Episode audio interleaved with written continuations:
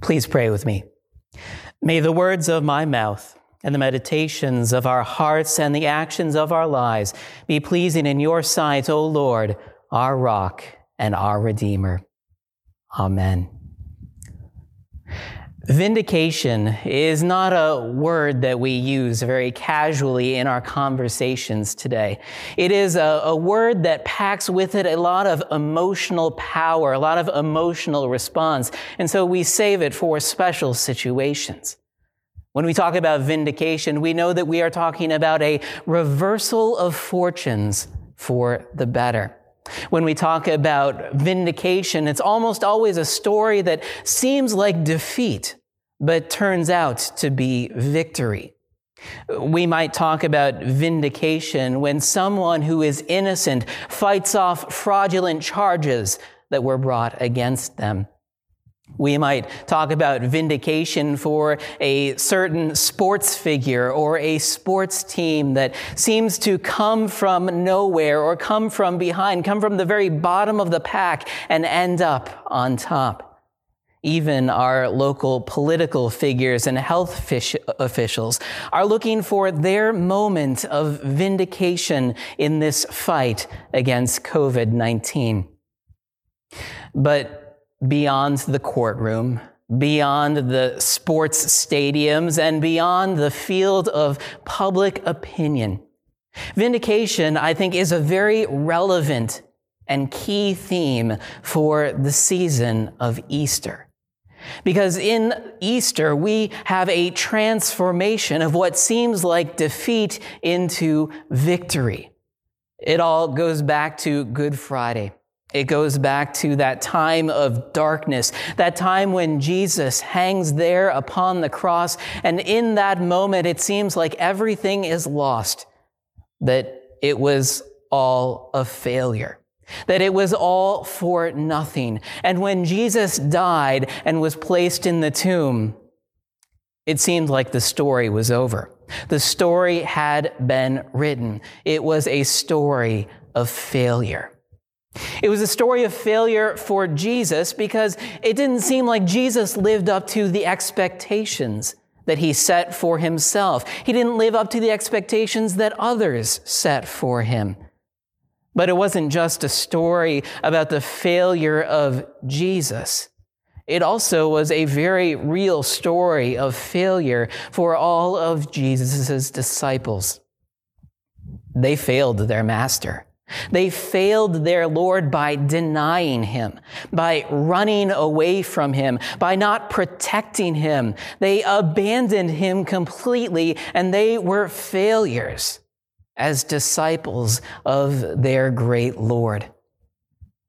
But there was more failure for these disciples. They also wondered if their faith had been a failure. They had placed their faith, their hope, their confidence in Jesus. But that didn't seem to work out. Jesus, whom they thought was their Lord and their Savior, the one who was going to bring the kingdom of God, where was that all now? Nothing had come, nothing had changed except the disciples had a faith and nothing to show for it. Yes, Good Friday and that Holy Saturday, it all seemed like it was a bust, a failure, defeat. But by Easter, by Sunday, things were beginning to change. And yet the disciples, they're still stuck in this moment of defeat. When the empty tomb is found, when Mary Magdalene tells the disciples that Jesus is alive, they are dumbfounded. They don't get it. They don't understand it. How could there be victory? How could there be anything good that comes from Jesus' death on the cross? And so, on that first Easter evening, the disciples are gathered together. They are huddled together, it seems, not in hope and confidence, not in overwhelming joy, but in that sense of defeat and failure. Even the doors of the room that they are in are locked. Why? because of fear. Because they fear the Jews, because they fear that what happened to Jesus might also happen to them. And it's precisely at this moment. It's precisely to these people that Jesus, the risen Jesus, the Jesus who rose again from the dead, appears to his disciples, to these broken men. And he proclaims to them his vindication. Jesus standing there with those scarred hands and side, that is the vindication of everything. On that Easter evening. Jesus' resurrection was a vindication not only of Jesus himself, but also of the disciples. And as we'll see, for you and for me too. Now, first and perhaps most obviously, Jesus' resurrection was a vindication of everything that he had done. Jesus' resurrection was that proof, that undeniable proof that the cross was not a failure, that the cross was not a mistake. Instead, it was all part of God's plan, God's most wonderful plan, because the cross is that way that your sins and my sins were taken away from you and from me and put on Jesus, that one Lamb of God who takes away the sin of the world. And Jesus' resurrection proves that that sacrifice was good, that that sacrifice was acceptable, was pleasing to God, and was the fulfillment of all of God's promises to you and to me. When Jesus stands there with those scarred hands and the, the wound in his side, those are not signs of defeat. For Jesus, those are signs of his victory, that he did it, that he went the full distance, that he did what God required of him for your salvation and for mine. And so he gladly shows those hands and that side to his disciples. Jesus' resurrection, his presence there was that proof, that undeniable vindication that he had done it. He had completed it. He accomplished it for you and for me. And that was the vindication that the disciples needed as well. See, the disciples, they placed their faith in Jesus. And at first they thought, that was all for naught. That Jesus was just like every other failed Messiah. But he wasn't. Jesus is not like every other sage or teacher. He is not like every other prophet or every other self proclaimed Messiah. Because all of those others, they died. Their claims were buried with them into their own tombs but not Jesus. Jesus rose again from the dead on the third day, just like he said, and he proved that he was who he said he was. And for his disciples, that meant something special for them. It meant that their faith was not a lie. It meant that their faith in Jesus was placed in the one true Messiah, in the one true Savior. It meant that everything that they believed about Jesus was absolutely true. And they could count on him. They could count on him forever as they remember his stories, as they remember his miracles, they now know the true significance of them that Jesus was no mere prophet. He was the Son of God, the very Son of God who came to this world. And he came to bring life. He came to, be, to bring truth. He came to bring God's kingdom. And he did just that. And if that's true, then the disciples' faith isn't the only faith that has been vindicated. You see, our faith in Jesus also receives its vindication from Jesus' resurrection. And then that puts everything that Jesus does on this Easter evening in a whole new light. Because what Jesus does doesn't just mean something for those disciples 2,000 years ago. It means something for you and for me today. So what did Jesus do? What did he do when he was there with his disciples? He spoke these words. Peace be with you. Why those words? What, what did that mean? Well, if for a moment you can put yourself in the situation of those disciples, you have to realize in that moment, well, even before Jesus came, they were terrified. They were in fear. They felt that utter helplessness. And then when Jesus comes, what are they to think? Uh oh, he's after me. Uh oh, he's come to tell me about all of my failures. He's come to, to, to reprimand me for abandoning him, for not standing by him, for not following him all the way to the cross. But that was not why Jesus came, and his words speak that truth. When Jesus says, Peace be with you, he wants them to know that what he did on the cross is for them too. That that forgiveness that he won is for them as well. See, they might be thinking about their failures, but Jesus doesn't want them to dwell on that. Instead, he wants them to know that forgiveness is for them too. And if it's for them, it's also for me, and it's also for you. I mean, think about it. Could Jesus have found a worse group of men to form the beginning of his church? These were the ones who, had, who said that they would follow Jesus to the very end. They swore their lives on it. And yet, not one of them lived up to their own promises. And yet, Jesus comes to them and he forgives them.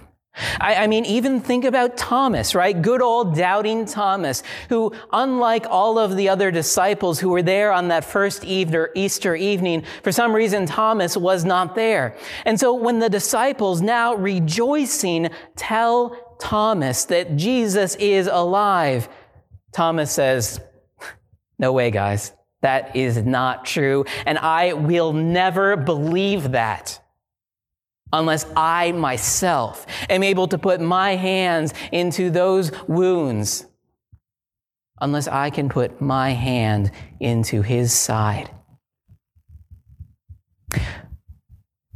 A week later, the same disciples, and this time Thomas too, are there once again in a room with the doors locked and Jesus appears to them. And in that instance, dear doubting Thomas is transformed into confessing Thomas. He is transformed into faithful Thomas as he cries out, My Lord and my God. Jesus' resurrection, Jesus' appearance to his disciples vindicated their faith. And so it vindicates your faith as well. Because Jesus sends out these disciples. He commissions them now as his apostles to bring that same forgiveness that they have received, to bring that forgiveness to the whole world. Because what Jesus did at the cross was not just for them, it was for everybody. And so, for you and for me in this Easter season, we may not be able to see Jesus' scarred hands ourselves, but we have heard that testimony of those first eyewitnesses. And as Jesus proclaimed to them that they were to bring that forgiveness, that peace to the whole world, so he commands me to give you that same forgiveness. You have that same peace because of what Jesus has done.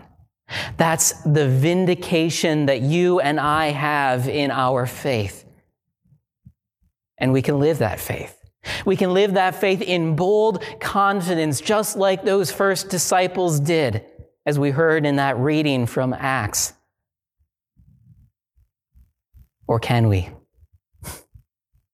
I mean, when I thought about my own vindicated faith, I thought, do I really live out that kind of hope and confidence? Do I live my faith on my sleeve? Can the whole world hear that proclamation from me that Jesus is the Savior of the world and there is forgiveness in Him alone? I'd like to think so, but in reality, probably not. Probably a lot of the time, the world wouldn't know much about Jesus from me. And so I wondered do I have that vindicated faith? And it's in that moment that I realized that, that maybe, maybe I'm missing the point.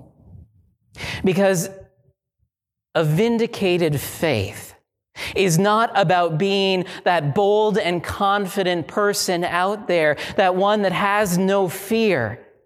Instead, a vindicated faith is a faith that recognizes that there is victory that comes even after defeat.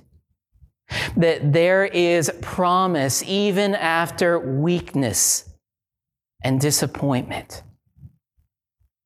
And so, as I thought about my own vindicated faith, I realized I have it. And you have it too. Our vindicated faith is that faith that says, I accept defeat. I accept failure. I accept my own mistakes. I accept suffering and I even accept death. Because my faith doesn't depend on that stuff. My faith depends on Jesus. My faith depends on Jesus, what he did on that cross and what he proved in his resurrection. And because Jesus lives, I know that in the end, Despite all of my defeats, despite all of my failures and weaknesses, I have a vindicated faith. I have victory. An eternal victory that no one can steal. You see, a vindicated faith is not a faith that is busy looking at itself in the mirror. A vindicated faith is a faith that sees Jesus. It's a faith that looks at Jesus because when you look at Jesus, what do you see? You see Jesus, the one who suffered and died for you, but also the one who rose again on the third day. He brings the vindication of our faith. He is the one who brings you and me victory. So when you're troubled, when you wonder, do, do I really have that confident faith in Jesus' vindication? Don't look at yourself. Don't look at yourself for that answer, but instead look to Jesus and listen to his words once more. Peace be with you. Peace be with you. As the Father has sent me, so I am sending you. Blessed are you because you have believed, even though you have not seen. And as Peter said, you love him. Even though you haven't seen him, even though you do not see him now, you believe in him and you love him. Because through your faith in him, you receive that inexpressible and glorious joy. Because you are receiving the goal of your faith, the salvation of your souls. So listen again. Peace be with you. And now may the peace of God, which surpasses all understanding, keep your hearts and minds in Christ Jesus, who is our Lord and risen Savior. Amen.